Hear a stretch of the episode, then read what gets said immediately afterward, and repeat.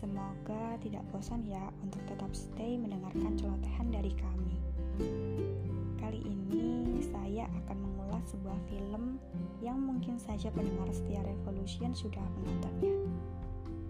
Bahkan bisa jadi sudah masuk ke dalam list film favorit. Kira-kira apa ya?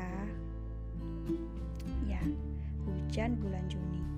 Sudah menjadi rahasia publik bahwa film ini diangkat dari sebuah novel karya sastrawan almarhum Bapak Sapardi Djoko Damono.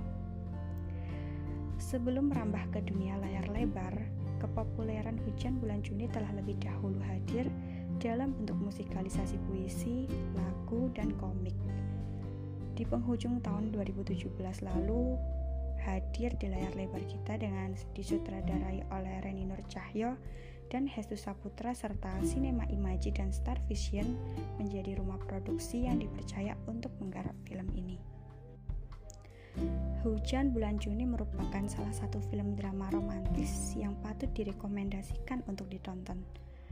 Film ini bersetting di Manado, Jepang, dan Solo, dan menceritakan kisah sepasang insan yang sedang dimabuk asmara.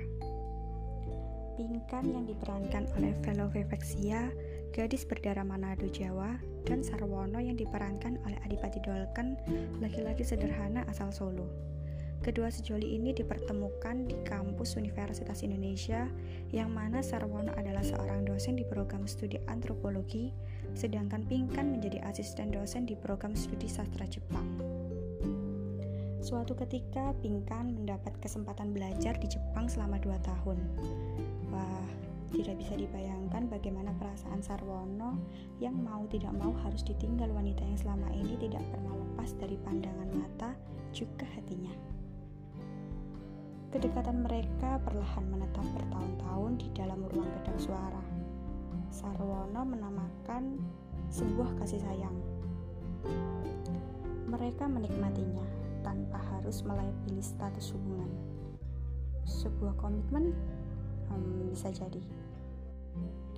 Menjelang keberangkatan Pinkan, Sarwono ditugaskan pihak kampus melakukan presentasi kerjasama ke Universitas Samratulangi Manado. Lantas ia meminta Pinkan untuk menemaninya selama di Manado. Di sana, Pinkan memanfaatkan kesempatan bertemu keluarga besar mendiang ayahnya yang asli Manado. Dirinya mulai tersudut kala keluarga menanyakan perihal hubungannya dengan Sarwono. Belum lagi hadirnya sepupu Pinkan yang diperankan oleh Pak Imbong. Tampaknya bukan jarak saja yang siap menguji hubungan mereka. Mulai dari perjodohan, perbedaan suku dan agama, sampai rasa percaya diri satu sama lain menjadi konflik utama. Ditambah lagi dengan karakter pendukung yang perannya cukup meresahkan.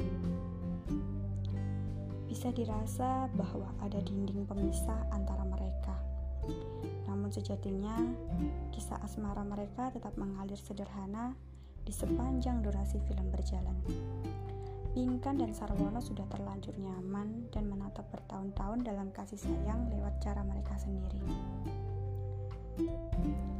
Bait-bait puisi kerap lantang disuarakan oleh para tokoh, sehingga yang terlihat bukan lagi seberapa indah kata-kata yang ada, melainkan seberapa besar kata tersebut menyampaikan perihal rasa.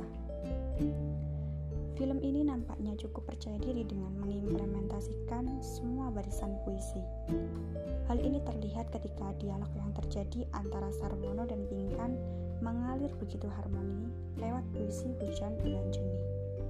Tidak bisa dipungkiri juga bahwa kata-kata puitis yang tersampaikan menjadi nyawa utama dalam film.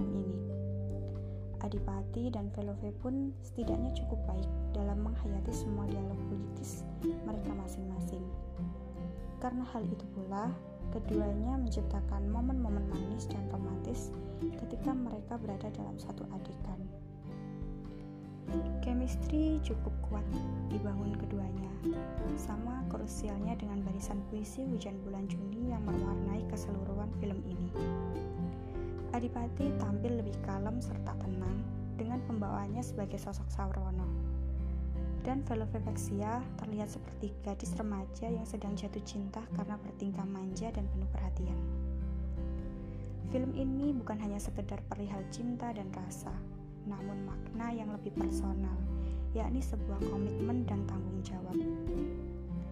Meski terdengar rumit, film ini nyatanya menghadirkan kisah cinta yang cukup sederhana. Layaknya seperti puisi Sapardi yang berbunyi, Aku ingin mencintaimu dengan sederhana. Dengan kata-kata yang tak sempat diucapkan, kayu kepada api yang menjadikannya abu. Cukup menarik bukan? Yuk segera ditonton bagi yang belum. Bagi yang sudah, baper tidak. Oke, sekian terima kasih.